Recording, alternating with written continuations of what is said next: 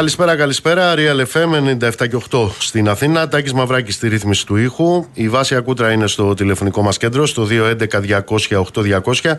Ηλεκτρονική τρόπη επικοινωνίας με SMS, γραφετερία, αλκενό, το μήνυμά σας και αποστολή στο 19600 με email στη διεύθυνση στούντιο παπακυρίαλfm.gr. Νίκος Μπογιόπουλος, στα μικρόφωνα του αληθινού σταθμού της χώρας. Θα είμαστε μαζί μέχρι τις 9. Οι εξοργιστικές εικόνες αυτή τη φορά ήρθαν από την ε, Ρόδο. Ο σερβιτόρος μέσα στο νερό, υποβρύχιος σερβιτόρος, για να παραδώσει την παραγγελία σε εξαπλώστερες που βρίσκονται μέσα στη θάλασσα. Προφανώς όλο αυτό στη γλώσσα των ευεργετών, στη γλώσσα των επενδυτών, στη γλώσσα των διαπρεπών της τέχνης του επιχειρήν και των πολιτικών τους υποκόμων δεν λέγεται υλωτία, αυτό το οποίο είδαμε, αυτό το οποίο αναδείχθηκε από το εικος.gr δεν λέγεται apartheid. Επίσης όλο αυτό δεν το λένε γαλέρα. Ομοίως, ακόμα και την ε, παράδοση της θάλασσας μετά από τις παραλίες και τις αμμουδιές στους καρχαρίες του κέρδους, αυτό δεν λέγεται ξεπούλημα ούτε όνειδος. Όλο αυτό που είδαμε και όλο αυτό που περιγράψαμε λέγεται τουριστικό θαύμα και βαριά βιομηχανία του τουρισμού. Φτούσας.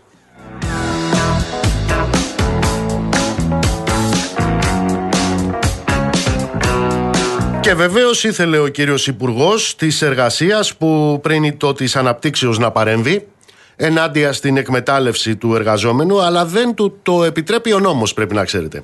Διότι ο νόμος, ο νόμος δεν προβλέπει να παίρνουμε μέτρα όταν ο εργαζόμενος γίνεται υποβρύχιος για να ε, παραδώσει την παραγγελία. Επίσης από ό,τι φαίνεται ο νόμος δεν παρεμβαίνει όταν τον κρεμάς ανάποδα τον εργαζόμενο.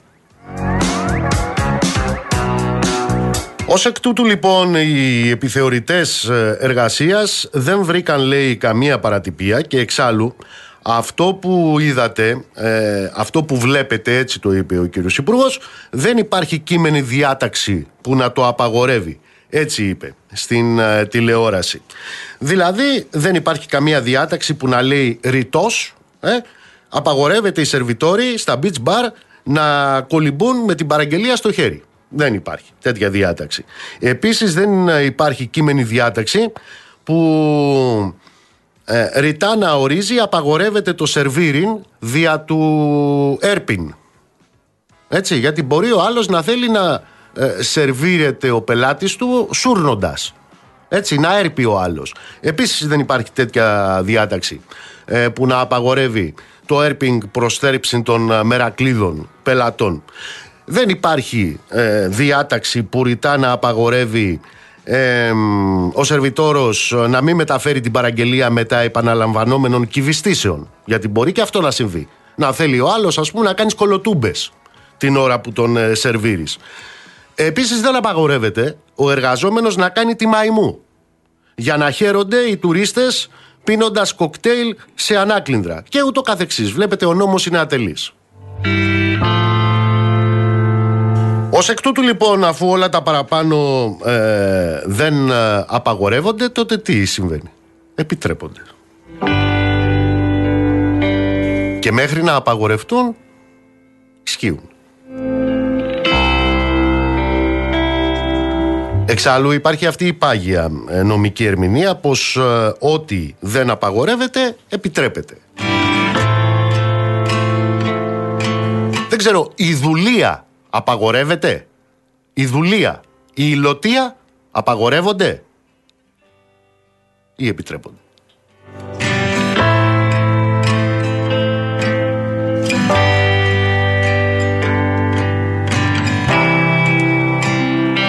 Ξέρετε υπάρχει και εκείνη η διάταξη περί σεβασμού της ανθρώπινης αξίας που όλα αυτά υπάρχουν. Δεν υπάρχουν εντάξει στο Σύνταγμα αυτά. Ε; Ο σεβασμός της ανθρώπινης αξίας κτλ. Υπάρχουν αυτά, ναι. Ε, που τα περικλεί κατά πάσα πιθανότητα όλα τα παραπάνω, δηλαδή να μην κάνεις τη μαϊμού όταν δουλεύεις, ε, να μην ε, σούρνεσαι στο έδαφος, να μην κάνεις κυβιστήσεις και κολοτούμπες. Ε, όλα αυτά κατά πάσα πιθανότητα, αλλά δεν είναι και βέβαιο.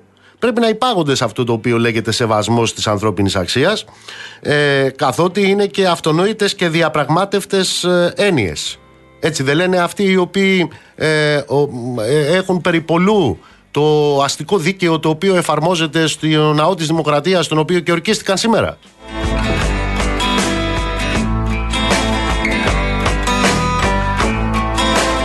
Μη σας πω δε ότι ο ιδιοκτήτης εκεί του μπαρ στη Ρόδο ήταν ο άνθρωπος, ήταν απόλυτα ξεκάθαρος. Ε, ε, Όπως επιτάσσει και η λογική, έτσι, αυτή η οποία υπαγορεύει αυτού του είδους εικόνες. Το παιδί αυτό είπε, παίρνει 3.000 ευρώ το μήνα. Μάλιστα.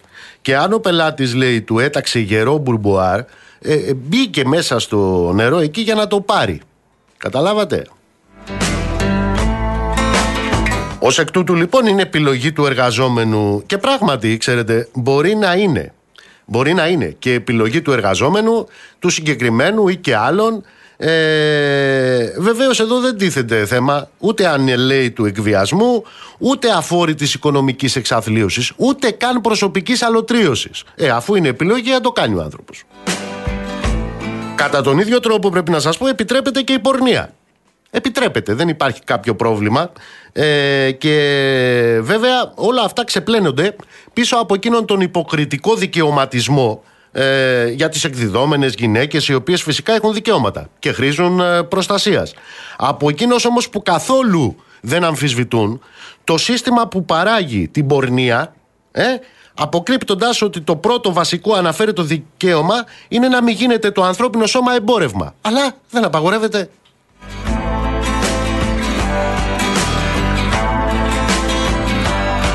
Με τούτα και μετά άλλα λοιπόν αντιλαμβάνεστε ότι η προσβολή της ανθρώπινης αξιοπρέπειας και εκείνο το η εργασία απελευθερώνει, θυμάστε, θυμάστε που ήταν γραμμένο αυτό, ε, θυμάστε. Το φοράγανε κάτι άλλοι, δεν φοράγανε και περικεφαλαία αυτοί σαν κάτι φασίστες, εδώ δικούς μας. Αυτοί είχαν ένα περιβραχιόνιο στο χεράκι με ένα αρχαιοελληνικό σύμβολο. Είναι αυτό που φοράει ο Ναζί, ο Κασιδιάρης.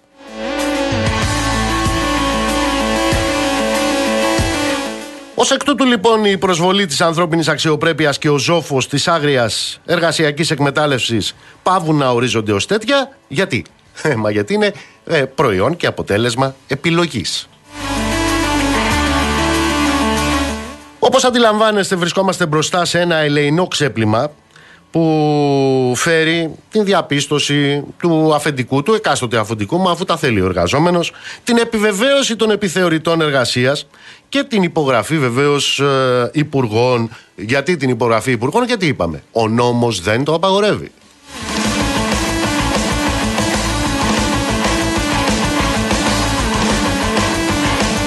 Ω εκ τούτου λοιπόν έχουμε σερβιτόρο ο οποίος βουτάει μέχρι το λαιμό με τα ρούχα στη θάλασσα για να φτάσει την παραγγελία στους ε, λουόμενους.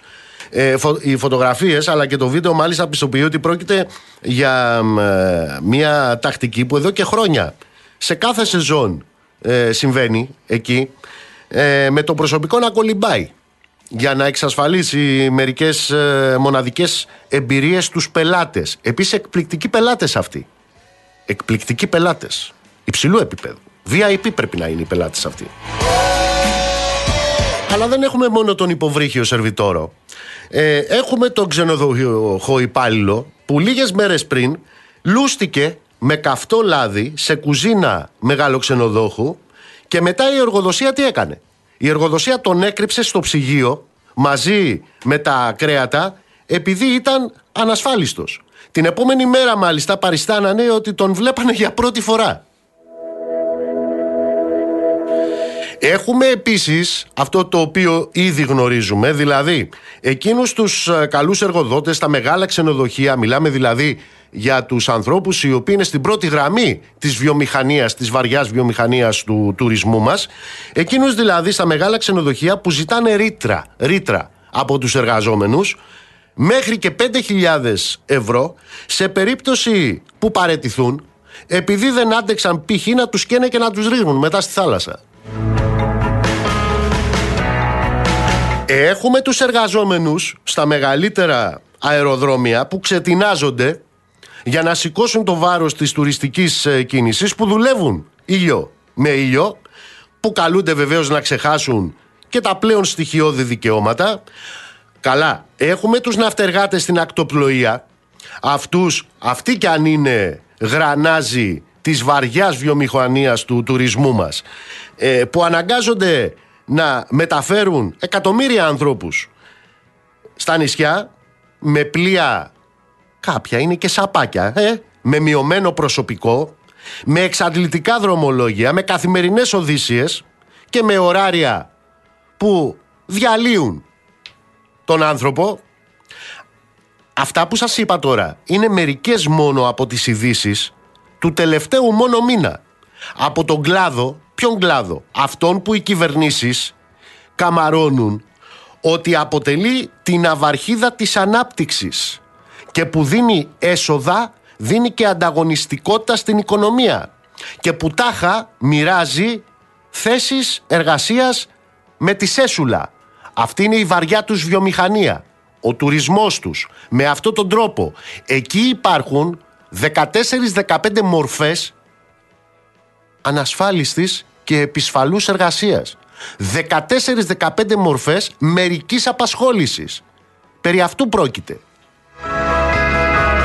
Αλλά κάπου εκεί τσούπ εμφανίστηκε ο νέος υπουργός ε, Εργασίας, ο Ζωρό. Εμφανίστηκε λοιπόν σε ρόλο ο Ζωρό, ε, μετά την καταγραφή βεβαίως, ε, έβγαλε και το ξύφος και ανακοίνωσε ότι γίνονται έλεγχοι ο κύριος υπουργός Εργασίας. Γιατί αλήθεια ρε παιδιά, πώς να αντέξει κι αυτός, ο υπουργός, πώς να αντέξει; Άντε να αντέξει ότι οι μισθοί στο κλάδο για χιλιάδες ε, εργαζόμενους είναι στον πάτο.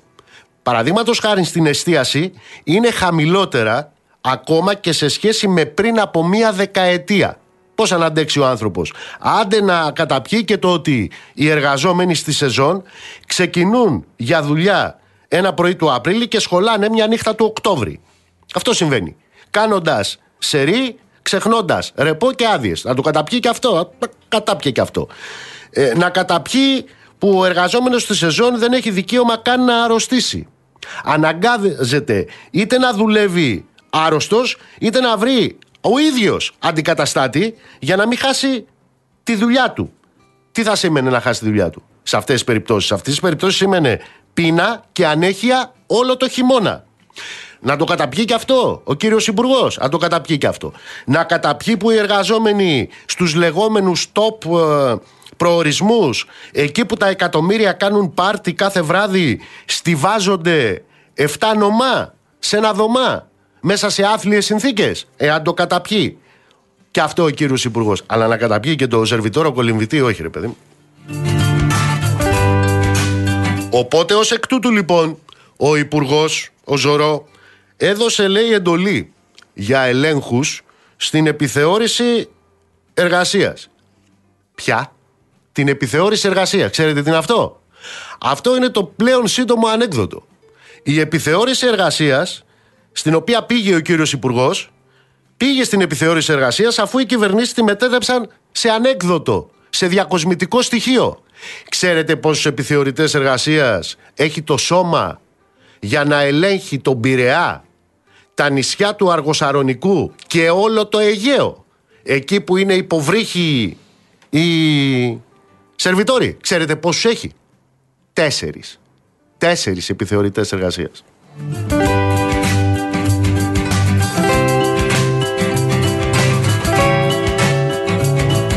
Ω εκ τούτου λοιπόν πρέπει να είσαι πολύ τυχερός. Είναι σαν να παίζεις ε, το Τζόκερ, να βρεθεί ένας επιθεωρητής. Τι να πρώτο κάνει, από εκείνες τις λίγες δεκάδες που υπάρχουν, από εκείνες τις λίγες δεκάδες που έχουν απομείνει, για να καταφέρει να φτάσει σε μια από τις δεκάδες χιλιάδες επιχειρήσεις του κλάδου για να γίνει και ο έλεγχος και αν κοπεί τώρα και κανένα πρόστιμο ίσως αυτό να το διαφημίσεις στα επόμενα tweet του ο κύριος υπουργός. Ανάμεσα στα άλλα πανηγύρια για τα κέρδη του κλάδου, για τις αφήξεις και για τις πληρότητες. Επαναλαμβάνω, το σώμα επιθεωρητών, το οποίο το κάνανε διακοσμητικό στοιχείο, έχει τέσσερις, αριθμός, τέσσερις ελεγκτές για όλες αυτές τις επιχειρήσεις, για τον Πειραιά, για τα νησιά του Αργοσαρονικού και για όλο το Αιγαίο. Πώς το λέμε αυτό; στη γλώσσα εκείνων οι οποίοι παρακολουθούν σερβιτόρους να κολυμπάνε για να παραδώσουν την ε, παραγγελία, πώς το λέμε, Bloom, έτσι το λέμε.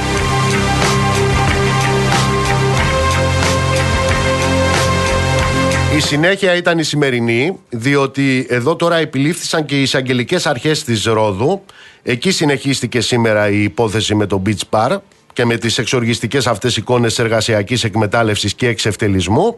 Ενημερώθηκε λοιπόν ο κύριος αρμόδιος εισαγγελέας και έλαβε καταθέσεις από τους εμπλεκόμενους. Μάλιστα. Βέβαια, ξέρετε, καμία εισαγγελική παρέμβαση δεν λύνει το πρόβλημα αυτού του ασίδωτου εργοδοτικού κινησμού ο οποίος συνεπικουρείται από ένα νομικό πλαίσιο που καλλιεργεί βεβαίως τον κινησμό ως ένα ιδιαίτερο είδος ελκυστικού επενδυτικού περιβάλλοντος. Έτσι τα λένε αυτά.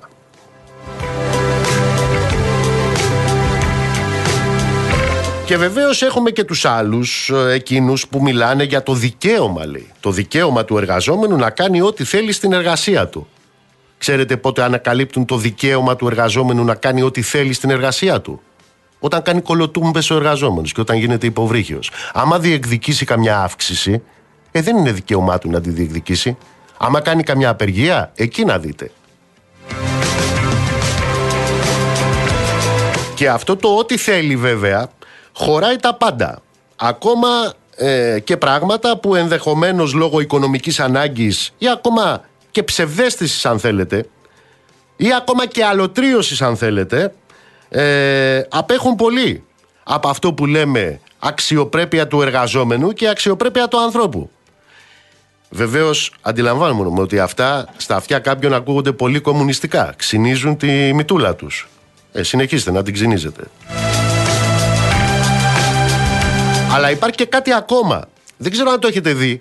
Δεν ξέρω αν έχετε δει την υπερπροβολή της ανακοίνωσης ορισμένων εργαζόμενων της συγκεκριμένης ε, επιχείρησης Beach Bar που λένε στην ανακοίνωσή τους δεν εργαζόμαστε με συνθήκες μεσαίωνα όπως υπόθηκε από μέσα μαζικής ενημέρωσης ούτε εκβιαζόμαστε ούτε εξαναγκαζόμαστε να κάνουμε πράγματα που δεν επιθυμούμε κατά την εκτέλεση των καθηκόντων μας. Βγήκε τέτοια ανακοίνωση από τους εκεί εργαζόμενους. Δεν ξέρω την έχετε δει την υπερπροβολή; Αυτής της ανακοίνωσης. Υπάρχει ένα ερώτημα. Έχετε δει πολλές φορές να υπάρχει τόση προβολή σε ανακοινώσεις εργαζομένων;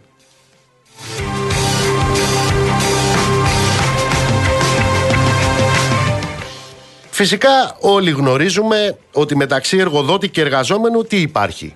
Υπάρχει ίση διαπραγματευτική ισχύς. Έτσι δεν είναι, δεν το ξέρουμε οι πάντες αυτό; Είμαστε όλοι οι ίδιοι. Και οι εργαζόμενοι και οι εργοδότες. Αλλά βασικά και μετά από αυτή την ανακοίνωση, ξέρετε, υπάρχει μία διαπίστωση. Είναι η διαπίστωση που είχαν κάνει οι Κατσιμιχαίοι. Την είχαν κάνει πριν από 30 χρόνια περίπου. Ήταν εκεί που λέγανε ότι για ένα κομμάτι ψωμί δεν φτάνει μόνο η δουλειά και ότι για ένα κομμάτι ψωμί πρέπει να δώσεις πολλά. Ήταν εκεί που λέγανε ο Χάρης και ο Πάνος ο Κατσιμίχας ότι θα σε πετάνε από εδώ και από εκεί, θα λαχανιάζει η ψυχή σου, θα φτύσει σέμα από το στόμα δικέ μου γιατί έχει τους νόμους της αυτή η ιστορία. Και την ώρα που θα γλύφεις για ένα κομμάτι ψωμί θα το έχεις πληρώσει πολύ ακριβά.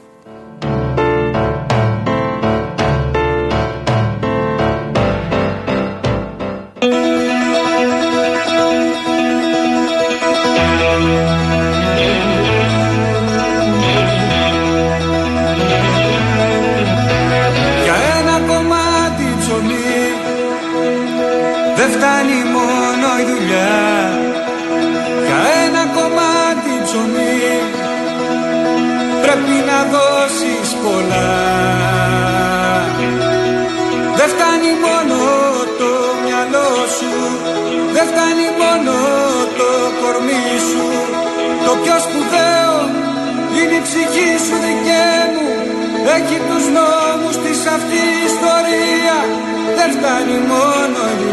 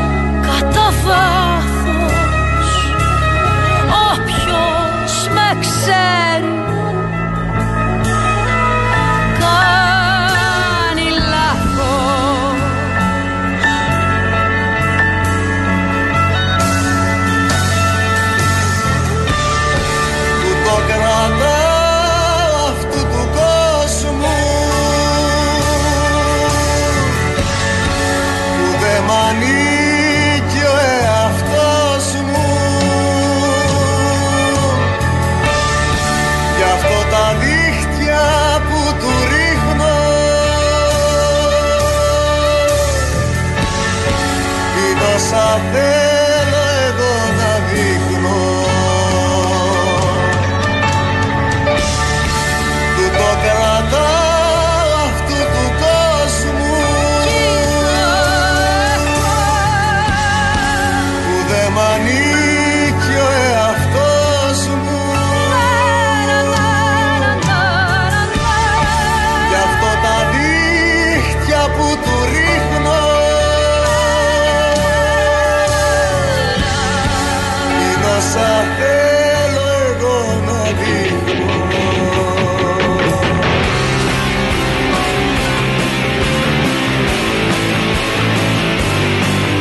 Λοιπόν, παιδιά, οι τύποι είναι καταπληκτικοί. Έχουμε νέες δηλώσεις που γίνανε από τον ιδιοκτήτη εκεί του Beach Bar ε, με τον υπάλληλο ε, που φαίνεται να σερβίρει τους πελάτες έχοντας μπει μέχρι τη μέση στη θάλασσα. Ε, τι άλλο έχει πει τώρα αυτός ο άνθρωπος; Αυτός ο κύριος λοιπόν έχει πει καλά δεν το βάλαμε με το ζόρι τον εργοζάμενο να πάει στη θάλασσα και, αλλά το βασικό είναι αυτό και παρακαλώ συγκρατήστε το. Το νερό λέει έφτανε μέχρι το στήθος του γιατί είναι κοντός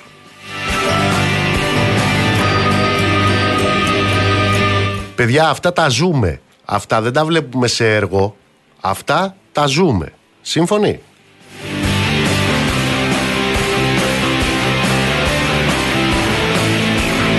Όπως ζω εγώ αυτή τη στιγμή ένα μήνυμα που έχει έρθει εδώ που μου επισημαίνει ότι ο σερβιτόρος μπήκε οικειοθελώς στη θάλασσα λόγω μεγάλου μπουρμπουάρ. Καταλάβατε; Άρα λοιπόν τα πάντα έχουν την εξήγησή τους. Και βεβαίως και αυτό το μήνυμα που έχει έρθει έχει την εξήγησή του. Ότι πρόκειται περί ενός ηλιθίου που το έχει στείλει. Αυτή είναι η εξήγηση.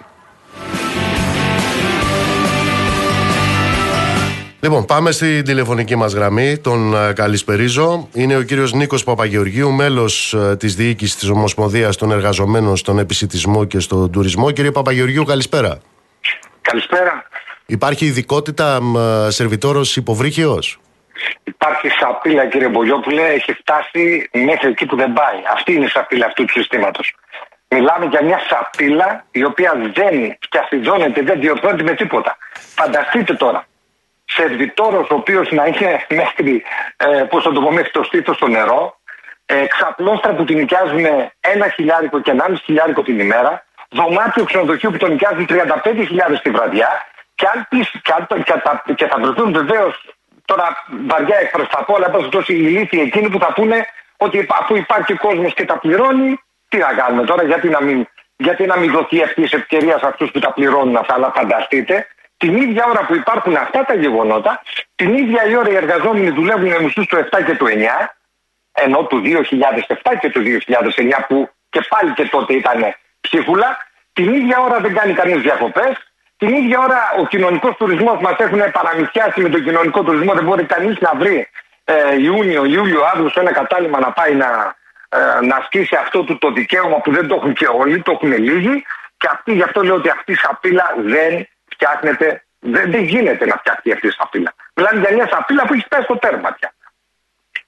Πόσες ελαστικέ μορφές απασχόλησης υπάρχουν στον ε, χώρο σας, κύριε Παπαγεωργίου, Μετρήσαμε 16, 16 αλλά έχω την εντύπωση ότι από τότε που τις μετρήσαμε τις 16 έχουμε και άλλες τώρα, κύριε Μπογιόπουλο. Έχουμε άλλες τρει-τέσσερι. Γιατί τώρα εμφανίστηκε το εξής. Ακούστε τώρα. Εσύ λέμε τι σχέση δουλειάς δουλεύεις, λέει, σε ένα ξενοδοχείο; Είμαι αορίστου χρόνου αορίστου χρόνου, τον οποίο η επιχείρηση είναι υποχρεωμένη να τον απασχολεί μία φορά το μήνα. Δηλαδή, εφόρους ζωής μία φορά το μήνα. Δηλαδή, αν του δίνει ένα μεροκάμα το, το, μήνα, ας πούμε, η επιχείρηση είναι εντάξει. Βεβαίως, αυτός ο άνθρωπος δουλεύει 30 μέρες, 28 μέρες, 27 μέρες και μόλις έρθει ξανά Οκτώβριος, Νοέμβριος, ξέρω εγώ κτλ., θα είναι με ένα μεροκάμα το, ε, το μήνα, έτσι, το μήνα. Αυτό είναι καινούργια μορφή απασχόλησης, άρα Άμα τις προσθέσουμε στις 16, θα πάμε 17, γιατί είναι και με ένα, μία ώρα τη βδομάδα, μία ώρα το μήνα, μία ώρα. Σε λίγο θα μας πούνε, τώρα που είναι και ο κ. Γεωργιάδης του Υπουργείου Εργασίας, μπορεί να μας πει και μία, μία ώρα το χρόνο, ας πούμε, και θα θεωρείται και αυτός εργαζόμενος. Με του χρόνου ε, σύμβαση. Με αυτό το περίφημο ΣΕΠΕ, το οποίο το κάνανε και ανεξάρτητη αρχή τώρα, έτσι.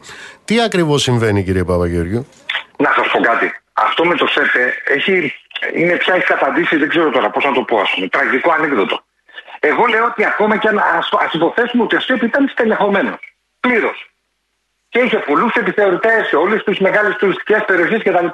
Αναρωτιέται κανείς κάτω από ποιο νομοθετικό πλαίσιο ο ΣΕΠΑ λειτουργεί. Δηλαδή, ποια είναι η εργατική νομοθεσία που παίρνει ο ΣΕΠΑ στα χέρια του και λειτουργεί; Δηλαδή, αν έναν εργαζόμενο, ας πούμε, στην Πάρο, που είναι με αυτή τη σύμβαση που λέω εγώ, ότι πώς το λένε, ορίστου χρόνου μιας μέρας το μήνα, τον απασχολήσει μια μέρα το μήνα. Δηλαδή, υπάρχει περίπτωση ο ΣΕΠ να πει κάτι διαφορετικό, τι θα να του πει; Ότι γιατί τον απασχολείς μια μέρα, ή ξέρω εγώ γιατί εφαρμόζει τον νόμο Χαντιδάκη με τη διαθέτηση, που κάθεσαι και δουλεύεις, ας πούμε, σε ρήτρες μήνες και μετά πας να μαζέψεις τις ελιές του προηγούμενου ή του τωρινού υπουργού; Θέλω να πω δηλαδή ότι εντάξει, υποστελεχωμένος βεβαίως και είναι ο ΣΕΠΕ, αλλά με ποιο νομικό πλαίσιο λειτουργεί σε ό,τι αφορά την εργατική νομοθεσία, αλλά και τι, ε, τι δυνατότητες ελεγκτικές έχει και ο ίδιος το, το ίδιο το ΣΕΠΕ, το σώμα. είναι ακριβές ε, για το συγκεκριμένο που κουβεντιάζουμε ότι το σώμα αυτό έχει τέσσερις όλους και όλους ελεγκτές για να ελέγξει Πειραιά, Αργοσαρονικό και όλο το Αιγαίο; Δεν ξέρω αν και οι τέσσερις αυτοί μπορούν να ελέγξουν, γιατί και κάποιοι πρέπει να κάνουν και τη γραφική δουλειά. Σωστό και Οπότε, ένα το κρατούμε. Και δεύτερον, δεν ξέρω καν αν έχουν και τα μέσα. Κάποτε που θέλαμε να πάρουμε δύο-τρεις επιθεωρητέ και σας το λέω ευθέως, δηλαδή εγώ ήμουν, εγώ το ζήτησα τότε από το Συνδικάτο της Αθήνας να πάμε να ελέγξουμε κάποιους χώρους δουλειάς και μου απαντήσαν ότι δεν έχω αυτοκίνητο και δεν έχω, δεν μου, δεν έχω και καύσιμα να βάλω στο αυτοκίνητο. Δεν μου δίνουν τα καύσιμα του αυτοκίνητο για να πάμε. Φανταστείτε τώρα να πρέπει ο άλλος να πάει, ξέρω εγώ, 30-40 χιλιόμετρα στην Κέρκυρα, ή στη Ρόδο ή κα- σε μια άλλη τουριστική περιοχή. Πώς, Έτσι σχολι... είναι ακριβώς. Πώς σχολιάζεται, μ, ε, έχει τύχει φοβερής υπερπροβολής αυτή η ανακοίνωση που έβγαλαν ε, κάποιοι ή όλοι, δεν ξέρω ακριβώς, εργαζόμενοι από αυτό το beach bar, ότι περνάμε καλά εδώ, ε, αλλά και την ε, κουβέντα που γίνεται ότι και τι θέλετε, επιλογή τους είναι. Και αφού είναι επιλογή του εργάτη, ο εργάτης κάνει ό,τι θέλει. Συνηθίζεται αυτό; Κάνει ο αντί να το- εργάτης ό,τι θέλει; Αντί να το σχολιάσω εγώ, το καλύτερο σχόλιο το κάναν ε, οι ίδιοι εργαζόμενοι. Ε, Διαβάζοντας από προχτές, ας πούμε, τι λένε και οι ίδιοι εργαζόμενοι στα μέσα κοινωνικής δικτύωσης, αντιλαμβάνομαι λοιπόν ότι, ε, πώς να το πω, ότι ε, δεν υπάρχει κανείς νοήμων άνθρωπος, ο οποίος να μην είναι βαλτός, θητό κτλ.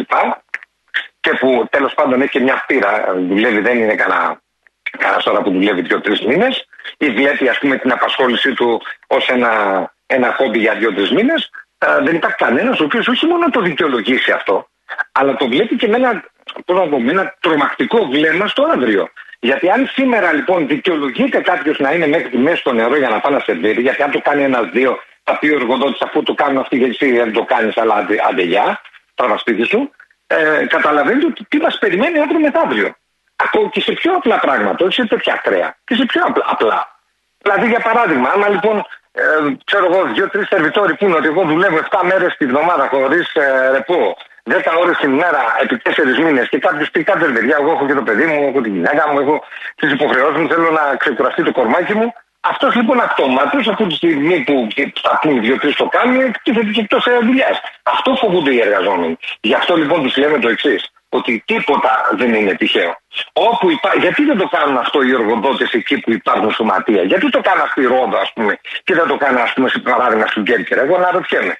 Γιατί στην Κέρκυρα δεν βρίσκεται ένας τέτοιος εργοδότης να το κάνει; Γιατί η Κέρκυρα έχει κλαδικό ισχυρό σωματείο, επιχειρησιακά ισχυρά σωματεία εκεί, τα οποία προφανώς και θα καταρρεύουν.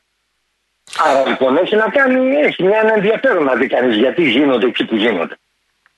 Πείτε μου κύριε Παπαγεωργίου, έχουμε λοιπόν αυτή την εικόνα, ε, η λεγόμενη βαριά βιομηχανία, ο τουρισμός, ε, όλο αυτό το υπέρλαμπρον του πα- πράγματος, πάνω σε τι είναι στημένο σε ό,τι αφορά τα εργασιακά δικαιώματα; Δεν ξέρω αν είναι σωστό να μιλάμε πλέον για εργασιακά δικαιώματα στον τουρισμό, γιατί πραγματικά σας λέω δεν βρίσκω ένα, έστω και ένα από αυτά που ακόμα έχουν διασωθεί να εφαρμόζεται. Ε, εννοώ παντού σε όλη τη χώρα. Δηλαδή ξαναλέω, εφαρμόζεται εκεί που υπάρχει ένα κίνημα και κάπως το, κάπως ελέγχει, κάπως το μπαι- μπαίνει μπροστά, κάπως, κάπως το σταματά. Τι- Τι εργασιακό δικαίωμα, δηλαδή τι να ψάξει να βρει κανείς σε εργασία. Όταν λοιπόν κάποια ε, γυναίκα κάνει την καμαριέρα, την καθαρίστρια και ταυτόχρονα ψήνει αυγά και ταυτόχρονα ε, μοιράζει και πρωινά, έχει τύχει πελάτης να μας πει σε ένα, σε ένα νησί, με, μεγάλο τουριστικό νησί, ότι μου κάνει εντύπωση λέει, γιατί είστε όλοι οι ίδιοι εδώ πέρα λέει, στην Ελλάδα. Λέμε τι εννοείται, σε μοιάζεται πάρα πολύ λέει. Αυτός ο οποίος λέει μου σέρβιρε το πρωί, μου σέρβιρε το μεσημέρι, μου σέρβιρε και το βράδυ και μου έφερε και ε, room service στις 2 η ώρα τα ξημερώματα. Λοιπόν, τι εργασιακό δικαίωμα, για, ποιο, εργα- τι, για τι εννοούμε όταν λέμε εργασιακό δικαίωμα. Δεν υπάρχουν εργασιακά δικαιώματα, αυτό είναι μια πραγματικότητα, αυτό θέλουν να μας καταδείξουν και σας ξαναλέω, εγώ επιμένω. Και αυτό για να το ακούσουν περισσότερο οι εργαζόμενοι. Εκεί που υπάρχουν εργασιακά δικαιώματα, είναι εκεί που οι ίδιοι οι εργαζόμενοι έχουν φροντίσει να τα περιφρουρήσουν οργανωμένα από τα σωματεία τους. Και όχι με το κίνημα αυτό το ότι λέει παρετούμε και φεύγω. Δεν μου κάνεις κύριε, παρετούμε και φεύγω. Γιατί το παρετούμε και φεύγω έχει αντίδοτο για τον εργοδότη. Θα βρει τον άλλον, τον επόμενο, τον μεθεπόμενο και ούτω καθεξής. Δεν είναι λύση το παρετούμε και φεύγω. Δεν θυμάμαι πώς το λένε αυτό το. Κάπως το λένε τώρα και στην Ευρώπη εκεί, ε, αυτό το κύμα παρετήσεων κτλ.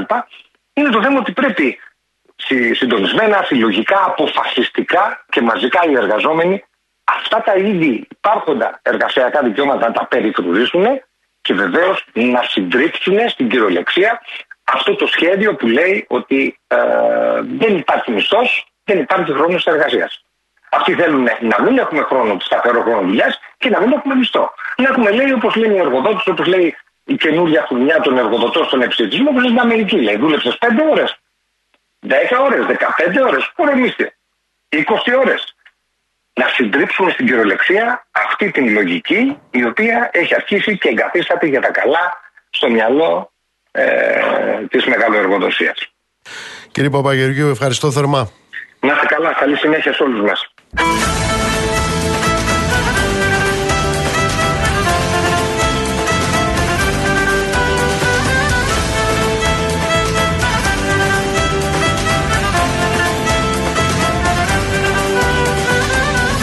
Είναι η αγάπη μια ζωή που σπαρταράει.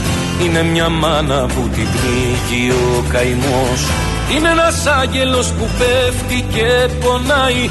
Είναι το αίμα που δακρύζει κι ο Θεός.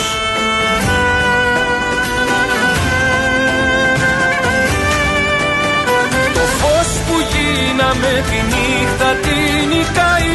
Είμαστε μάτια μου η γη και ο ουρανός. Αυτό το μίσος μόνο με ρωτά περνάει Έτσι γεννιέται η ελπίδα και ο σασμός.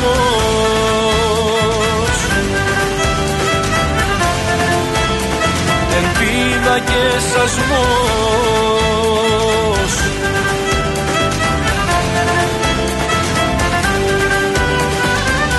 Είναι ο ήλιος που φοβάται να γελάει Είναι ο πατέρας που θρυνεί γονατιστός Πάμε να σβήσουμε αυτό που μας πονάει Να πλύνουμε τα λάθη που γεννά ο θυμός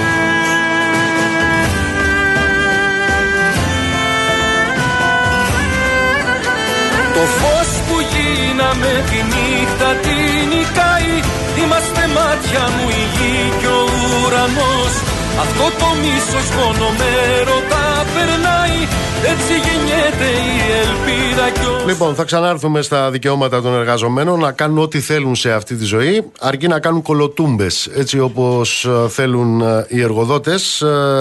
Πάμε τώρα στο ΣΥΡΙΖΑ, πάμε στον καλό φίλο και συνάδελφο τον Γιάννη τον Τζακύρη. Γιάννη μου, γεια σου. Γεια σου Νίκο μου, γεια σου. Πού βρίσκονται, τι έχουν αποφασίσει, τι θα κάνουν. Ε, κοίταξε, έχουν κλείσαν τουλάχιστον το μέτωπο της Βουλής αρχικά. Έτσι. Υπάρχει επικεφαλής κοινοβουλευτικής ομάδας, ο οποίος είναι ο Σοκράτης Φάμελος. Η διάταξή του τώρα στην Βουλή θα είναι ο Διονύσης Καλαμαδιανό ως γραμματέας, ο Θανάσης ο Χαρόμπλο ως διευθυντής, η Όλγα Γεροβασίλη αντιπρόεδρος της Βουλής και οι τρεις κοινοβουλευτικοί εκπρόσωποι, ο Νίκος Παπάς, ο Νόσος Ηλιόπουλος και η Θοδόρα Τσάγκρη.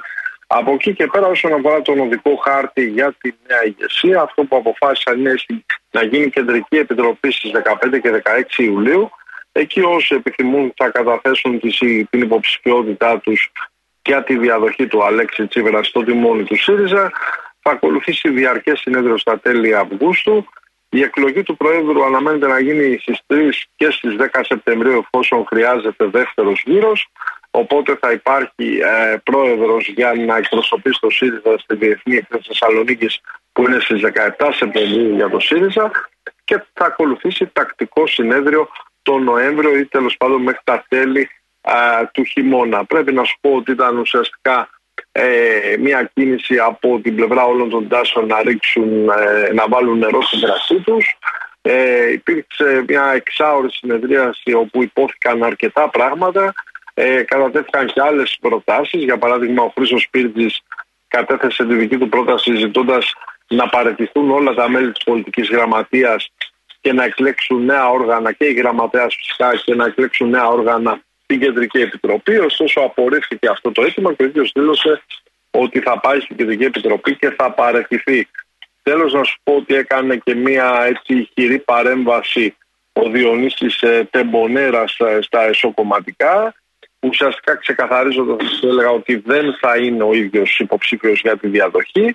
Ε, αλλά έβαλε μια παρακαταθήκη για την επόμενη μέρα. Ουσιαστικά προσπαθεί να δημιουργήσει ένα δικό του πόλο μες στο κόμμα λέγοντας ότι ο ΣΥΡΙΖΑ, ο νέος ΣΥΡΙΖΑ χρειάζεται ένα συνέδριο απολογισμού ταυτότητας θέσεων πολιτικής φυσιογνωμίας και αυτό δεν μπορεί να γίνει σε ένα fast track συνέδριο ούτε σε μια εκλογή πρόεδρο από τη βάση μέσα στο καλοκαίρι και ε, προσθέτοντας ότι το κόμμα θα εξαϊλωθεί αν προσποιηθούν πως δεν συνέβη τίποτα και συνεχίσουν με τις συνταγές του παρελθόντος. Έχουν αρχίσει να αχνοφαίνονται υποψηφιότητες για την Προεδρία, Γιάννη; Ε, νομίζω πως ε, αυτά που κυκλοφορούν όλες αυτές τις μέρες έχουν μια μεγάλη βάση. Για παράδειγμα φαίνεται ότι ένας εκ των δύο νέων, δηλαδή της Εύης Αχτσιόγλου ή του Αλέξη Χαρίτση, ένας εκ των δύο θα είναι τελικά υποψήφιος. Ε, από την πλευρά της Ομπρέλας έχει επιλεγεί η υποψηφιότητα του Ευκλήδη Τσακαλώτου.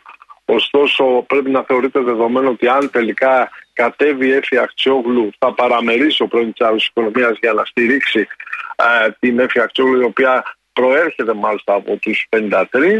Ε, από εκεί και πέρα θεωρείται σχεδόν βέβαιη πρέπει να σου πω σύμφωνα με τις πληροφορίες μας η κάθοδος της Ρένας Δούρου ε, για την ε, Προεδρία καθώς επίσης και του Παύλου Πολάκη.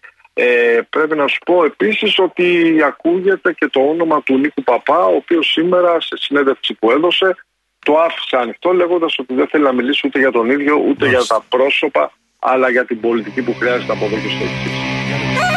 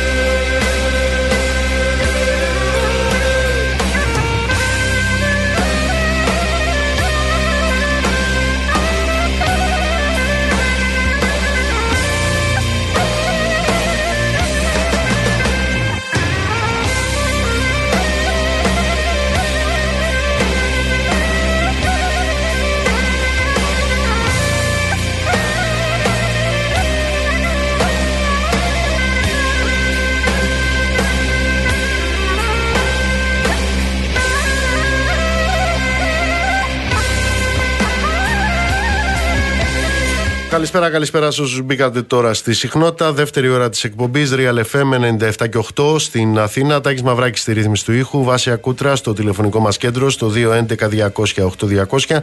Ηλεκτρονική τρόπη επικοινωνίας με SMS, γράφετε Real και ενώ το μήνυμά σας και αποστολή στο 19600 με email στη διεύθυνση στούντιο παπάκυριαλfm.gr. Νίκος Μπογιόπουλος, στα μικρόφωνα του αληθινού σταθμού της χώρας. Θα είμαστε μαζί μέχρι τις 9. Εκλέγεται λοιπόν αύριο το Προεδρείο της ε, Νέας Βουλής που ορκίστηκε σήμερα. Κύριε Κώστα που με ρωτάτε για τα ενδυματολογικά της ε, Βουλής, όχι με συγχωρείτε δεν θα ασχοληθώ. Την Πέμπτη θα αρχίσει η συζήτηση επί των ε, προγραμματικών δηλώσεων του κυβερνώντος κόμματος και θα ολοκληρωθεί το βράδυ του Σαββάτου με την ψηφοφορία για την ε, παροχή της ε, δεδηλωμένης στην ε, κυβέρνηση. Είναι ο Γιώργος στη γραμμή. Πάμε. Γιώργος Λικουρέτζος. Γιώργο μου καλησπέρα. Γεια σου Νίκο, καλησπέρα. Ορκιστήκατε; Ε, και μπράβο που δεν ασχοληθείς με τα Όχι καθόλου, δεν το, ασχολούμαι. Το, ξεφτυλ, το ξεφτυλίσαμε. Δεν ασχολούμαι, όχι.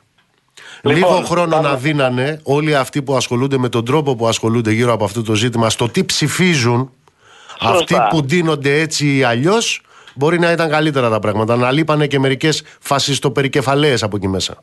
Ακριβώς, ακριβώς. Και επειδή το ανέφερες, λοιπόν, έχει γίνει μεγάλο ζήτημα. Πολιτικό πλέον, το χωροταξικό της Βουλής.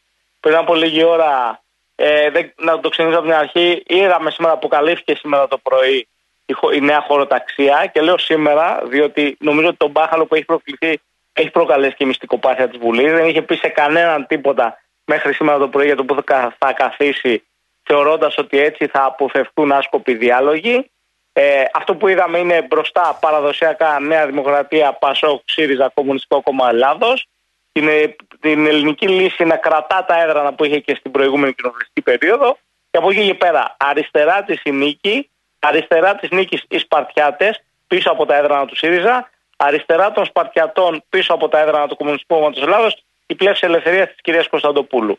Έχει γίνει ζήτημα εδώ και μερικές ώρες και μάλιστα έχει πάρει επίσημη μορφή με τον νέο επικεφαλής κοινοβουλευτικής ομάδας του ΣΥΡΙΖΑ, τον κύριο Φάμελο, να στέλνει επιστολή στον κύριο Τασούλα, ζητώντας του να διώξει τους παρτιάτε πίσω από τα έδρανα του ΣΥΡΙΖΑ, επί της ουσίας να μην διασπάσει ε, αυτό το ενιαίο σχήμα της κοινοβουλευτικής ομάδας του ΣΥΡΙΖΑ, η οποία έχει σπάσει όντως σε τρία κομμάτια αυτή την ώρα, και προφανώς ζητώντας του να στείλει τους παρτιάτε στα παλιά έδρανα της Χρυσής Αυγής. Νομίζω το θεωρώ μάλλον πάρα πολύ δύσκολο μετά τη σημερινή. Δηλαδή, μου προκαλέσει μεγάλη έκπληξη αν τελικά αλλάξει η χωροταξία πάλι.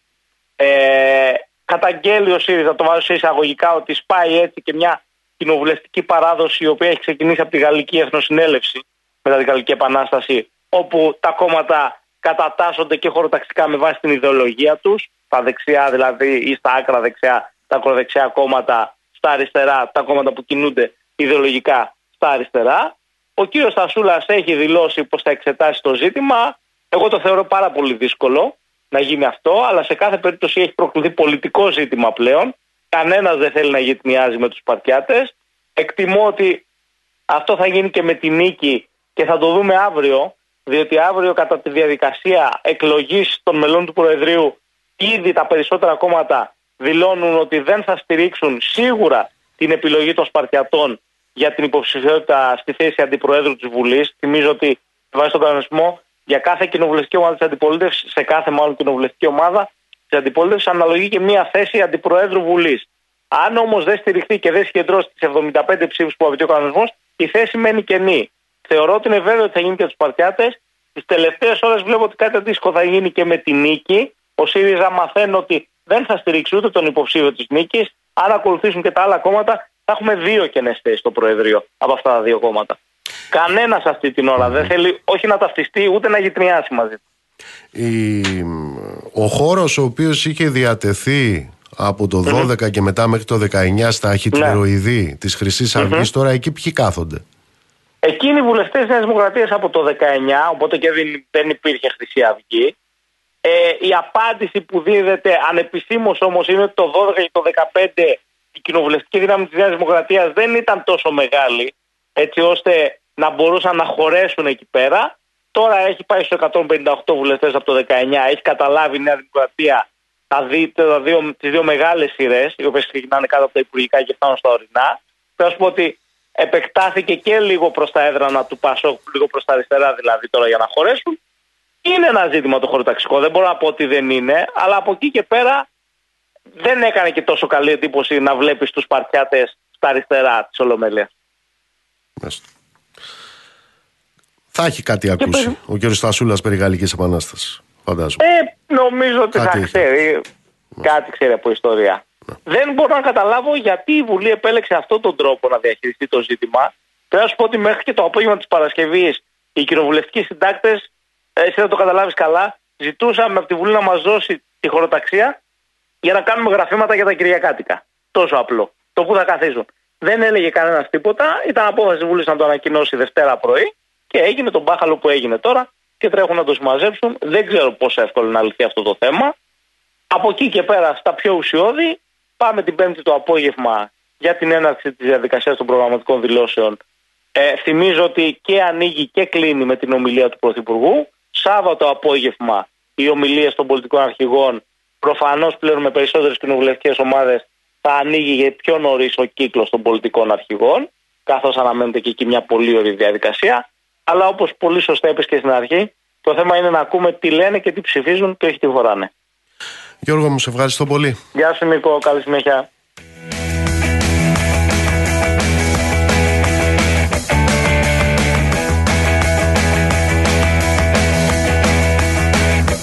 Μιας και αναφερθήκαμε τώρα σε αυτούς τους ε, φασίστες με περικεφαλαία, είναι ενδεικτικά τα στοιχεία για τον, ε, και μόνο ενδεικτικά ε, για το αστικό κράτος, για την στελέχωση των ε, μηχανισμών του και για την αντισυστημικότητα ε, του φασισμού. Θυμάστε όλους αυτούς τους δημοσιολόγους που μιλάγανε για τα χιτλεροειδή και για τούτους εδώ με όρους αντισυστημικότητας. Το πιο βαθύ σύστημα δηλαδή πάνε να το βαφτίσουν ως τάχα μου κάτι της το αντισυστημικών. Δείτε λοιπόν τώρα αντισυστημικότητα. Καλά, περί αντισυστημικότητας θυμάστε. Ο πρώτος εκολαπτώμενος μπροστινός του Χιτλεροειδούς με τον Αγγελωτό Σταυρό ήταν ένας τέος αντισαγγελέας του Αρίου Πάγου. Τόση αντισυστημικότητα. Ο επόμενος εκολαπτώμενος μπραστι- ε, μπροστινός ήταν ένας ο οποίος δίδασκε λέει στην σχολή Ευελπίδων. Τόση αντισυστημικότητα. Και τώρα ερχόμαστε στη νέα αντισυστημικότητα του φασισμού, του ναζισμού. Ξέρετε ποιος είναι ο ναζισμός. Είναι αυτός που τον πήρε από το χεράκι ο Κρουπ, ο πρόεδρος του συνδέσμου των Γερμανών βιομηχάνων, τον Χίτλερ δηλαδή, και τον πήγε στον σύνδεσμο βιομηχάνων και τραπεζιτών και τον διόρισαν καγκελάριο. Περί τέτοιας αντισυστημικότητας μιλάμε. Μιλάμε για την αντισυστημικότητα που ο Βιτόριο Εμμανουέλε, ο βασιλεύς της ε, Ιταλίας, έχριζε ντούτσε τον Μουσολίνη, το φασίστα, που τον είχε πάρει και τον είχε πάει από το χεράκι ο Ανιέλη, ο μεγαλομεγιστάνας, ο καπιταλιστής. Για τέτοια αντισυστημικότητα μιλάμε. Είναι τόση η αντισυστημικότητα αυτού του ναζισμού με περικεφαλαία ή χωρίς περικεφαλαία, που οι προηγούμενοι, αυτοί που είναι καταδικασμένοι τώρα, οι συμμορίτες της ναζιστικής συμμορίας, είχαν κάνει πάνω από 150 ερωτήσεις και επιρωτε- επερωτήσεις στη Βουλή για τα συμφέροντα των εφοπλιστών. Για τέτοια αντισυστημικότητα μιλάμε. Δείτε τώρα. Έχουμε ε, την έρευνα την έκανε, την, έγινε στα νέα και δημοσιεύτηκε προχτές. Έχουμε μαζική ψήφο, μαζική ψήφο εν ενεργεία αστυνομικών στο μόρφωμα αυτό τους φασίστες με περικεφαλαία τους οποίους υπέδειξε ο Ναζί, ο Κασιδιάρης. Έχουμε μία υποστήριξη στα επίπεδα του 10 έως 20% δηλαδή από 2 έως 4 φορές επάνω από το μέσο ποσοστό τους σε αυτούς, στους μπροστινούς του Ναζί σε εκείνα τα εκλογικά τμήματα που ψήφισαν περίπου 3.000 αστυνομικοί από διάφορες υπηρεσίες της Γαδά. Εκεί αυτοί πήραν διπλάσια και τετραπλάσια ποσοστά από το γενικό ποσοστό που είχαν. Είναι από αυτόν τον ίδιο μηχανισμό της αστυνομίας που την περίοδο 2012-2015 είχε διαπιστωθεί στα εκλογικά τμήματα που ψήφιζαν ότι ποσοστό περίπου 45 έως και 50% των ενστόλων είχε ψηφίσει την ναζιστική συμμορία. Είναι προφανές ότι το αστικό κράτος, αυτό το κράτος που επί τρία χρόνια τώρα παρακολουθεί μια καταδικασμένη εγκληματική οργάνωση ναζιστική να έχει γραφεία, αλήθεια ξέρετε εσείς καμιά άλλη, που να έχει γραφεία, καταδικασμένη εγκληματική οργάνωση. Αυτό το κράτος το οποίο παρακολουθεί επί τρία χρόνια τώρα μια ναζιστική εγκληματική καταδικασμένη οργάνωση να έχει μέσα μαζικής ενημέρωσης, έχετε δει εσείς άλλοι, εγκληματική οργάνωση, καταδικασμένη, να έχει μέσα μαζικής ενημέρωσης. Αυτό το αστικό κράτος που επί τρία χρόνια τώρα μετά την απόφαση του εφετείου παρακολουθεί μια καταδικασμένη εγκληματική οργάνωση να παίρνει άδειες από την αστυνομία και από το Δήμο της Αθήνας για να κάνει συγκεντρώσεις. Έχετε δει εσείς άλλη εγκληματική οργάνωση καταδικασμένη να παίρνει άδεια από την αστυνομία και από το Δήμο για να κάνει συγκέντρωση. Ε, αυτό το αστικό κράτος λοιπόν είναι προφανές πως στελεχώνει τους μηχανισμούς του. Προστασίας του πολίτη είναι αυτός ο μηχανισμός που σας έλεγα τώρα, έτσι.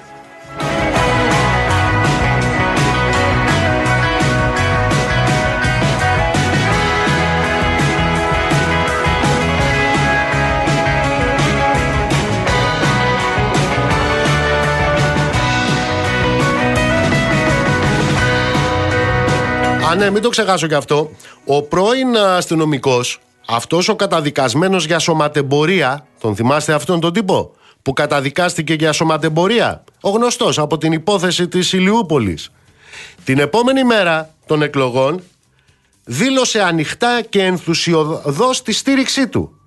Ε, σε ποιον; Στους φασίστες με περικεφαλαία. Ποιος το περίμενε, ε; ποιος να το περίμενε; Ένας καταδικασμένος για σωματεμπορία ένας νταβατζή, πρώην αστυνομικός, να δηλώνει την υποστήριξή του και όχι ε, στους, ε, σε αυτούς με την κεφαλαία, κατευθείαν στον άλλο, στο χιτιλεροειδές, στον Κασιδιάρη. Ακούτε πράγματα; Ένας νταβατζής, ένας καταδικασμένος για σωματεμπορία. Εντάξει. Βεβαίως είναι τόσο λεβέντης, γιατί είναι λεβέντες όλοι αυτοί. Ε; Την έσβησε μετά την ανάρτηση. Την έσβησε, γιατί είναι λεβέντες αυτοί.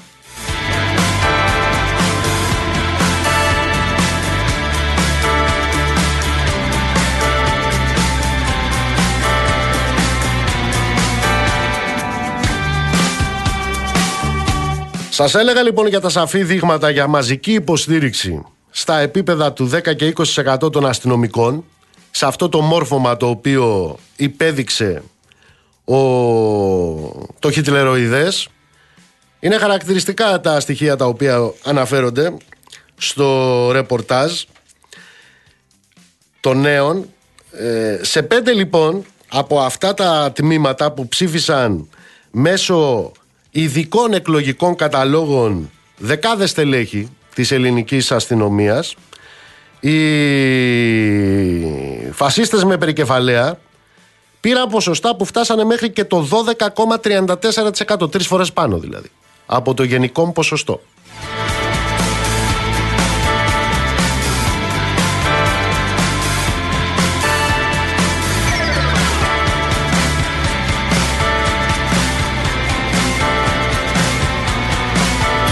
Για να γίνει τώρα αντιληπτό πώς η ψήφος των αστυνομικών στα συγκεκριμένα εκλογικά τμήματα οδήγησε στην κατακόρυφη άνοδο των ποσοστών των φασιστών με περικεφαλαία.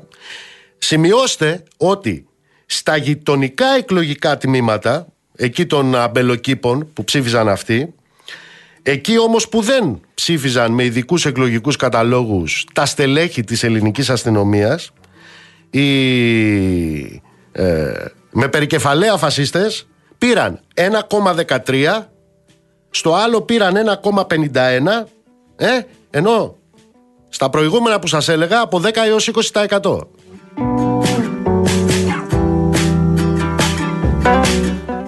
Άρα γιατί λέτε να υπάρχουν φύλακες να υπάρχουν φύλακες που έχουν φασιστικές απόψεις μέσα στο σώμα των ε, προστατών του πολίτη; Λέτε το αστικό κράτος να φτιάχνει μηχανισμούς που στο εσωτερικό του αυτοί να στελεχώνονται από ανθρώπους οι οποίοι σέβονται την ανθρώπινη αξία όπως τη σέβονται τα χιτλεροειδή. Τι πιστεύετε ότι συμβαίνει σε αυτή τη χώρα; Λέτε να έχουμε τέτοια φαινόμενα, να έχουμε τέτοια προβλήματα; Γιατί έχουν γίνει λέει και κάτι έρευνες λέει σε αυτό το σώμα της ελληνικής αστυνομίας και δεν έχει προκύψει λέει κανένα πρόβλημα. Δεν έχει προκύψει λέει κανένα πρόβλημα.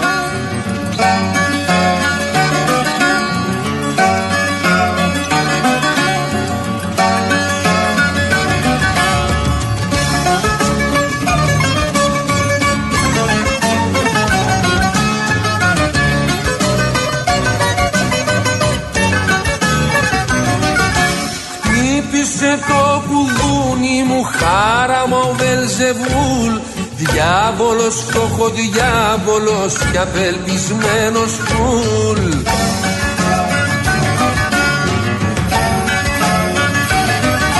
Κοίταξε τι μπορείς να κάνεις γιατί με ρέστος και χαρμάνεις. Με ρίξαν οι άνωθεν στη λάτσα ψάχνω για μια καλή καπάτσα δεν είναι να εμπιστεύεσαι πια τους πολιτισμένους. Κάνουν νομίμως έξωση και στους κολλασμένους. Αλλά της διαβολάκο τα αφεντικά της κόλας ίσους κάψανε τον λάκκο Αλλά της διαβολάκο τα αφεντικά της κόλας ίσους κάψανε το λάκκο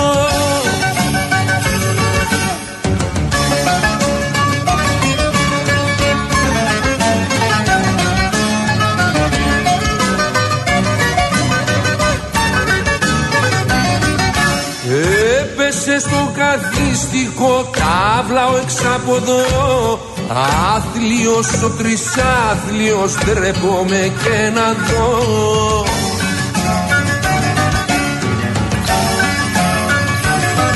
Ε, δεν έχω πια πρεστής και σεβάς Κι ας ήμουν κομμένος της σεβάς Δεν με φοβούνται ούτε οι θρήσκοι Και με νομίζουν μπόμπα ρίσκι δεν είναι να εμπιστεύεσαι της αγοράς στα ήθη. Έτσι μου ξεφτυλίσανε και το παραμύθι. Αλλά της διαβολάκο τα αφεντικά της κόλας ίσους κάψανε το λάκκο. Αλλά της διαβολάκο τα αφεντικά της κόλας ίσους κάψανε το λάκκο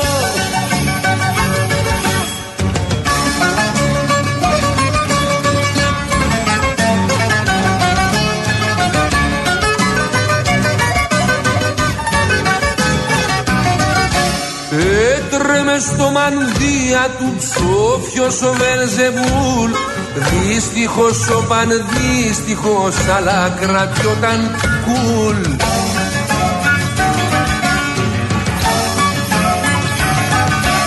Ξέρεις κανένα να έχει βίτσια Τα όργανα δίνω για σερβίτσια. Στους κολλητούς σου ρίξε σύρμα Μπας και πουλήσουμε τη φίρμα κι αν ξέρεις κάναν κόλλα στο τι προσφορά μας δίνει Να πάρει έναν διάολο από ελεημοσύνη Λοιπόν, με το θέμα αυτό έχουμε ασχοληθεί και στο παρελθόν. Έρχεται πάλι στην επιφάνεια με μια επιστολή την οποία έχει στείλει προς τον πρίτανη του Πανεπιστημίου της Θεσσαλίας μια τελειόφυτος του Τμήματος Ιατρικών Εργαστηρίων του πρώην ΤΕΙ Λάρισας και αναφέρομαι στην κυρία Αγγελική Μάνου την οποία έχουμε στην τηλεφωνική μας γραμμή. Κυρία Μάνου καλησπέρα. Καλησπέρα σας κύριε Μπογιόπουλε. Και αναφέρομαι στο γεγονός ότι εδώ υπάρχει ένας εσωτερικός κανονισμός, δεν έχω καταλάβει καλά, στο Πανεπιστήμιο Θεσσαλίας που λέει ότι εάν δεν πληρωθεί το χαράτσι της αιστεία, δεν σας δίνουν ε, το πτυχίο; Ε, υπάρχει ένας εσωτερικός κανονισμός ε, για τις φοιτητικές αιστείες του Πανεπιστημίου Θεσσαλίας ο οποίος ε, έχει διάφορα κριτήρια μέσα για, το, για τη στέγασή μας. Ένα από αυτά είναι ότι θα πρέπει να πληρώνουμε κάθε χρόνο για να μπορέσουμε να παραλάβουμε το δωμάτιό μας. Ε, θα, πλε- θα πρέπει να πληρώνουμε ένα ποσό των 400 ευρώ για τα μονόκλινα δωμάτια και 150 ευρώ για τα δίκλινα. Και σε περίπτωση που κάποιος φοιτητής ή φοιτήτρια δεν έχει πληρώσει αυτές τις οφειλές τέλος πάντων, δεν του δίνει η φοιτητική μέρημνα τη βεβαίωση που χρειάζεται ώστε να μπορέσουμε να καταθέσουμε τα χαρτιά μας να ορκιστούμε. Εσείς Αυτός είστε συμβαίνει αυτή τη τελειόφοιτοι, στιγμή. έτσι. Εσείς είστε απόφοιτοι στην πραγματικότητα. Ναι, στην πραγματικότητα ναι. Και, Και- πο- πόσους ανθρώπους αφορά, πόσους συναδέλφους σας αφορά αυτή η ιστορία; Κοιτάξτε, δεν είναι η πρώτη φορά. Δηλαδή και πριν λίγο καιρό υπήρχαν ε, άλλα δύο παιδιά που συνέβησε ακριβώς το ίδιο πράγμα. Δηλαδή η φοιτητική μέρημνα δεν τους έδινε τη βεβαίωση που χρειάζεται ώστε να κάνουμε αίτηση για να ορκιστούμε. Ε, και προφανώς δεν θα είναι και η τελευταία φορά η δική μου. Υπά- Θα προκύψουν δεκάδες περιπτώσεις. Όπως είδατε και την ε, επιστολή που έστειλα, την συνυπογράφουν άλλοι 15 φοιτητές και φοιτήτριες. Ακριβώς γιατί θα έρθουν στην ίδια θέση σε λίγο καιρό και οι ίδιοι. Κυρία Μανού, φαντάζομαι δεν χρειάζεται να είναι κανείς πανεπιστήμονας, ούτε πρίτανης, ούτε ε, για να αντιλαμβάνεται ότι εκείνα τα παιδιά, οι οποίοι μάλιστα διαμένουν από όσο γνωρίζω σε απαρχαιωμένες αιστείες, ε, δεν πάνε εκεί λόγω, ε, δεν το κάνουν από χόμπι, το κάνουν προφανώς λόγω χαμηλού έως και μηδενικού εισοδήματος. Πολύ σωστά, πολύ σωστά. Στις αιστείες μένουν παιδιά από φτωχές οικογένειες με πολύ χαμηλό εισόδημα ή και μηδενικό σε πολλές περιπτώσεις, σε συνθήκες που αντιστοιχούν σε άλλη εποχή, με δωμάτια γεμάτα μούχλα, υγρασία, θέρμανση και ζεστό νερό, ε, να υπάρχουν με το σταγονόμετρο το χειμώνα, το ίντερνετ να είναι ανύπαρκτο, ειδικά στην εξεταστική περίοδο ε, λυπή φωτισμός στους χώρους, δεν μπορείς να περπατήσεις το βράδυ. Ε, τι να σας πω, βλάβες που δεν διορθώνονται εδώ και χρόνια, κτίρια συντήρητα και μέσα σε αυτές τις συνθήκες που καλούνται να σπουδάσουν οι οικότροφοι φοιτητές στο Πανεπιστήμιο Θεσσαλίας συν όλες τις δυσκολίες που έχει ένας νέος για να μπορέσει να ολοκληρώσει τις σπουδές του σήμερα έρχεται στο Πανεπιστήμιο Θεσσαλίας να τους προσθέσει και άλλα εμπόδια, να ζητήσει και χρήματα από πάνω. Η απάντηση των ε, Πριτανικών αρχών ποια είναι σε αυτά τα αυτονόητα, ακούγονται αυτονόητα όλα αυτά τα οποία λέτε και εσείς και οι συνάδελφοί σας; Ε, λοιπόν, η φοιτητική μέρημνα ουσιαστικά το μόνο που έκανε ήταν να στείλει το λογαριασμό με τις οφειλές που έχω εγώ όταν, κα- όταν κατέθεσα αίτηση για τη βεβαίωση που χρειάζομαι. Ο δε πρίτανης από την άλλη στη συνέντευξή του σήμερα, σχετικά με άλλο θέμα βέβαια, όταν ερωτήθηκε και για την περίπτωση των εστιακών φοιτητών, απέφυγε να τοποθετηθεί επί της ουσίας για το απαράδεκτο χαράτσι που μας επιβάλλουν και την αδυναμία των φοιτητών να το πληρώσουν και αρκέστηκε να πει ότι δίθεν θα ελέγξουν τα οικονομικά μου και θα, βοηθ- και θα με βοηθήσουν ώστε να βρεθεί μια λύση. Επίσημα όμως τον ίδιο δεν τον έχουμε βρει από την Παρασκευή που έχουμε κάνει δύο κινητοποιήσει στο χώρο του Πανεπιστημίου. Και βασικά δεν είναι το ζήτημα το να λυθεί το δικό μου το προσωπικό το πρόβλημα. Δεν ζητάμε την ελεημοσύνη κανενός. Ούτε επιλέγουμε να δημοσιοποιήσουμε το θέμα αυτό για να μας λυπηθεί η Μέριμνα και το Πανεπιστήμιο Θεσσαλίας. Θέλουμε να γίνει κατανοητό ότι πρόκειται για έναν απαράδεκτο εσωτερικό κανονισμό που προσθέτει ακόμη περισσότερα εμπόδια στους φοιτητές παρόλες τις δυσκολίες που αντιμετωπίζουν. Κυρία Μανού, ε, είναι στην αρμοδιότητα της Πριτανικής Αρχής η κατάργηση αυτού του αντιδραστικού, Προφανώς, λέω εγώ, προφανώς. εσωτερικού Πρόκειται- κανονισμού; Πρόκειται για, πρόκειται για έναν εσωτερικό κανονισμό του Πανεπιστημίου Θεσσαλίας που μπορεί να τον αλλάξει οποιαδήποτε στιγμή θέλει. Μάλιστα. Και αύριο, αν θέλουν να το κάνουν, μπορούν να το κάνουν. Αλλά δεν το κάνουν ακριβώς γιατί μας αντιμετωπίζουν σαν πελάτες. Γιατί βλέπουν τους φοιτητές σαν κόστος και τη φοιτητική στέγη έναν τρόπο για να μπορέσουν να αποσπάσουν χρήματα από εμάς. Ακριβώς και γι' αυτό το λόγο υπάρχει στον εσωτερικό τους κανονισμό ο όρος ότι πρέπει να πληρώνουμε το ποσό που θα ορίζεται κάθε φορά. Δηλαδή του χρόνου μπορεί να μας ζητάνε άλλα ποσά. Δεν το ξέρει κανένας αυτό, γιατί έχουμε ακούσει και πολλούς καλοθελητές ότι δεν θα είναι εντάξει. Σιγά το ποσό, άλλοι δίνουν τόσο για ένα ενίκιο το μήνα. Ναι, όμως να σκεφτόμαστε λίγο ότι είμαστε σε ένα δημόσιο πανεπιστήμιο με δημόσιες αιστείες που έχουν χτιστεί στις πλάτες των γονιών μας με την αβάσταχτη φορολογία που πληρώνουν και αυτοί και εμείς και δεν ανεχόμαστε να μας ε, βλέπουν σαν πελάτες μέσα στα ίδια μας τα πανεπιστήμια. Και ακριβώς γι' αυτό το λόγο, εδώ και χρόνια μέσα από τον Φοιτητικό Σύλλογο των Εστιών, διεκδικούμε την κατάργηση αυτού του εσωτερικού κανονισμού και την αναβάθμιση των εγκαταστάσεων στο ύψος των αναγκών μας. Μάλιστα. Κυρία Μανού, θα είμαστε σε επαφή. Σας ευχαριστώ πολύ. Να είστε καλά, εγώ ευχαριστώ. Ευχαριστώ. Καλή συνέχεια.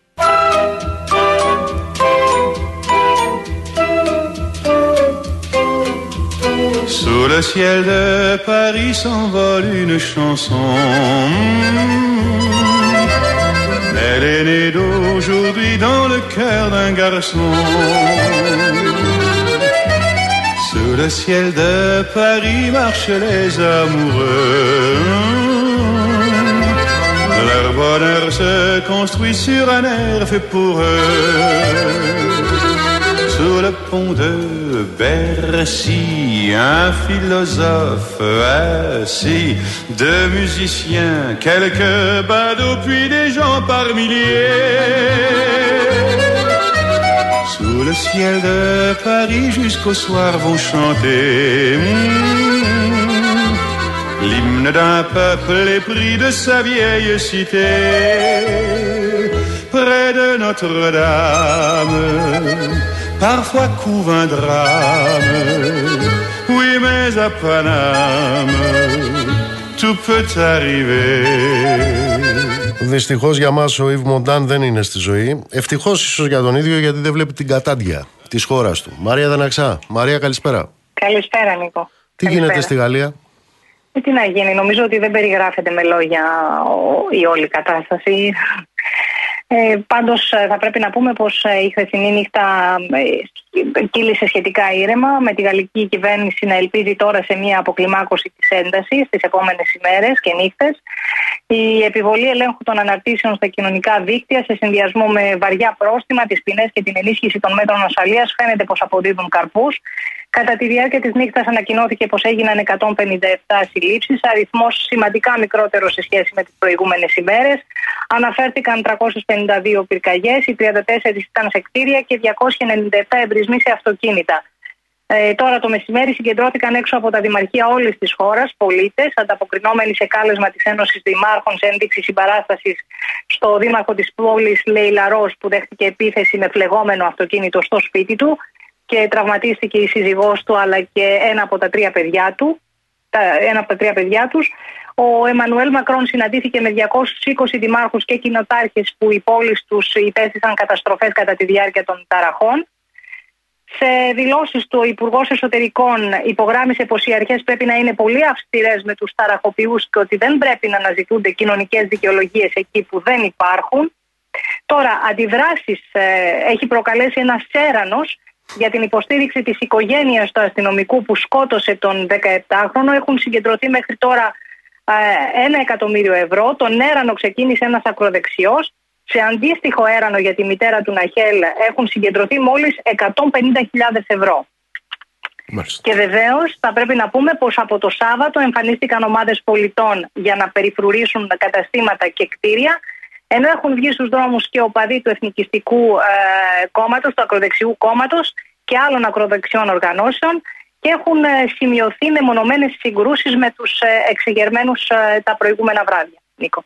Αυτό που καταλαβαίνω λοιπόν, ε, Μαρία μου, είναι ότι εκεί έχεις λοιπόν μια κατάσταση στην οποία από το 2020, νομίζω τα στοιχεία τα έδωσε το Reuters, από το 2020 μέχρι και σήμερα έχουν δολοφονηθεί, έχουν εκτελεστεί από τους αστυνομικούς 20 τουλάχιστον άτομα με τον τρόπο που εκτελέστηκε ο 17χρονος προχτές φτάσανε στο σημείο να βάζουν χειροπέδες σε 9χρονα παιδιά από ό,τι είδα να κατεβάζουν 45.000 στρατοχωροφύλακες στους δρόμους Απ' τη μια μεριά λοιπόν υπάρχει το επίσημο κράτος υπό τον λιμοκοντόρο που κυβερνάει εκεί, τον εκπρόσωπο των τραπεζιτών, με αυτού του είδους την πολιτική γραμμή. Από την άλλη έχεις μια κοινωνία που η έκρηξη οργής της ξεστρατίζει σε κάποιες ε, στιγμές Κάθε Και- τρεις και λίγο, Νίκο. Ναι. Κάθε τρεις και λίγο. λίγο. Νομίζω ότι δεν, η Γαλλία δεν έχει και ξαναδεί μια κάτι Λεπέν η τέτοιο. οποία σερφάρει πάνω σε αυτό.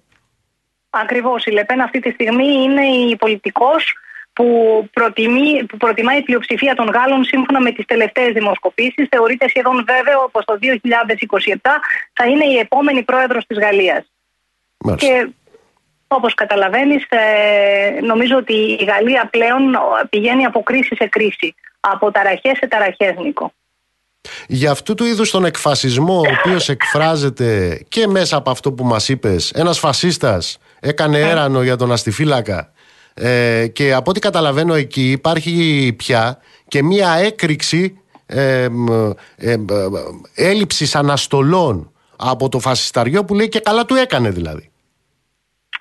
Ε, όπως το λες Νίκο είναι, ε, να σου υπενθυμίσω πως... ε, Γι' αυτά τι με τα λέει η κίτρινα- δημοκρατική κυβέρνηση Μακρόν; Η δημοκρατική κυβέρνηση Μακρόν, ο Εμμανουέλ Μακρόν συγκεκριμένα, ζήτησε από τον Υπουργό Εσωτερικών της χώρας α, αυτό έγινε σήμερα, είναι νέα εξέλιξη, τη μαζική παρουσία των αστυνομικών δυνάμεων στη γαλλική επικράτεια προκειμένου να εγγυηθούν, όπως ε, διαβάσαμε στα διάφορα ανακοινοθέντα, την ομαλή επιστροφή στην ηρεμία και την τάξη. Ο Μακρόν ε, λέει επιθυμεί να ξεκινήσει μελέτη για να κατανοήσει σε βάθος τους λόγους που οδήγησαν σε αυτά τα γεγονότα. Ξαναείχαμε όμως στο παρελθόν τέτοια γεγονότα. Σαν πρόεδρος της Γαλλικής Δημοκρατίας έπρεπε να γνωρίζει τους λόγους και να τους αντιμετωπίζει όχι με καταστολή, αλλά με άλλου είδους μέτρα. Το κάνει.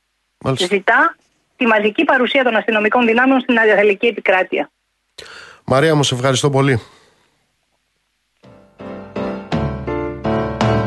Για πάμε να δούμε τι άλλο συμβαίνει στον κόσμο. Τζένι Κρυθαρά, έλα Τζένι μου, καλησπέρα. Μας ακούει η Τζένι; Καλησπέρα, τώρα σας ακούω. Πάμε. Λοιπόν, θα πάμε για αρχή στη Σουηδία, εκεί όπου η κυβέρνηση αναγκάστηκε να καταδικάσει ευθέως πλέον την ενέργεια που έφερε μεγάλη οργή στον Ισλαμικό κόσμο. Ε, και μιλάμε φυσικά για την εκδήλωση κατά την οποία κάηκε το Κοράνι. Βεβαίως, οι διπλωματικές αντιδράσεις συνεχίζονται. Χθες είχαμε παρέμβαση του Οργανισμού Ισλαμικής Συνεργασίας προς τη Σουηδική κυβέρνηση η οποία αναγκάστηκε να υποκύψει καθώς όπως ξέρουμε καίγεται να κάμψει τις αντιστάσεις της Τουρκίας προκειμένου να μπει στο ΝΑΤΟ και έτσι καταδίκασε αυτή την Ισλαμοφοβική ενέργεια με την καύση αντιτύπου του Κορανίου. Μάλιστα, σε ανακοίνωσή της η κυβέρνηση της Σουηδίας ήταν πάρα πολύ αυστηρή. Βεβαίως, αυτό δεν σημαίνει πως έχει κοπάσει η οργή. Μάλιστα, η Σαουδική Αραβία κάλεσε τον α, Σουηδό πρέσβη, πρέσβη με συγχωρείτε, για εξηγήσεις και αυτό έχει συμβεί και σε άλλες χώρες του αραβικού κόσμου, με το Υπουργείο Εξωτερικών της Σουηδίας να δίνει συνεχώς εξηγήσεις και βεβαίως τον ίδιο τον- τον Πρωθυπουργό της χώρας να παρεμβαίνει για να αλλάζει το κλίμα. Τζένι μου, σε ευχαριστώ πολύ. Καλή συνέχεια. Να ευχαριστήσω πάρα πάρα πολύ για τα δεκάδες μηνύματά σας. Να στείλω χαιρετισμούς στον Νίκο, μας ακούει από την Οδυσσό. Να στείλω χαιρετισμούς στον Γιώργο, στον Μπράλο, στα παιδιά, στα Ινόφυτα, στο Βλάση και στα άλλα παιδιά εκεί. Καλησπέρα στο Γιάννη, στο Ήλιον, στο Θεολόγο. Καλησπέρα στον Παναγιώτη, καλησπέρα στο Στέφανο, στο Βαγγέλη που μας ακούει από την Αγγλία. Στον Άγγελο, επίσης από την Αγγλία, από το Λίντς. Ε, καλησπέρα στο Σάβα. Σάβα μου σε ευχαριστώ πολύ. Καλησπέρα στο Δήμο από την Κοπενχάγη. Στον Άγγελο και στη Σοφία από την Αμάρινθο. Ε, στο Δημήτρη από τη Γερμανία. Ε, ευχαριστώ από καρδιάς για αυτή την πολύ μεγάλη παρέα. Να είστε καλά, ψυχή βαθιά. Το ραντεβού μας είναι αύριο στις 7 το απόγευμα.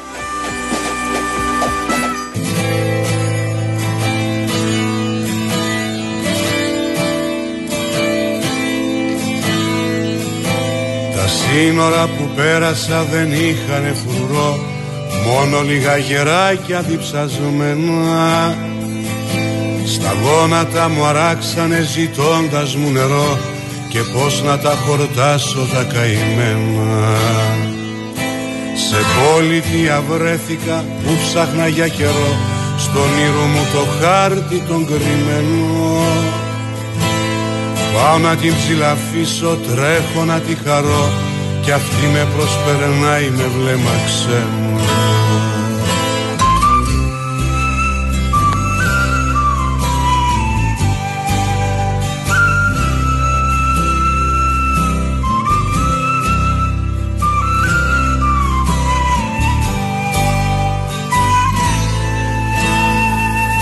Στην Να αγοράζω ήλατα και εξώτικα πουλιά και κράχτες που σωσίδια διαλαλούνε. Αγόρασα από ένα σε δυο γυμνα παιδιά και εκείνα ζαρωμένα μ' απαντούνε. Οι δόκιμες μας γέρασαν νωρίς στον κόσμο αυτό κι αν τόσο θες να κάνεις μια αβαρία. Δώσε μας λίγο πράσινο κύφ μαροκινό και θα στο ξεπληρώσει η ιστορία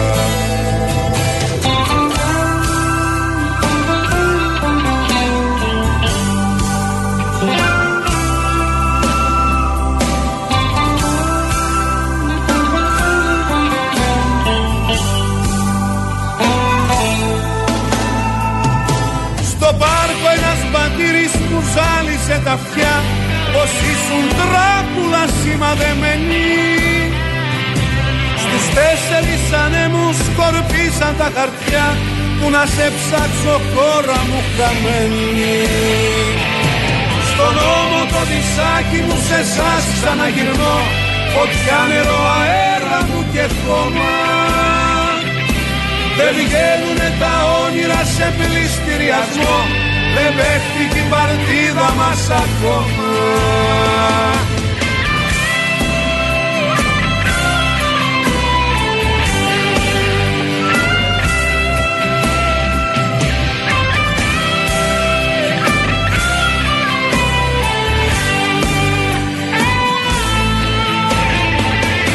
Στον νόμο το δισάκι μου σε εσάς ξαναγυρνώ. Φωτιά νερό αέρα μου και χώμα σε πληστηριασμό Δεν παίχτηκε η παρτίδα μας. ακόμα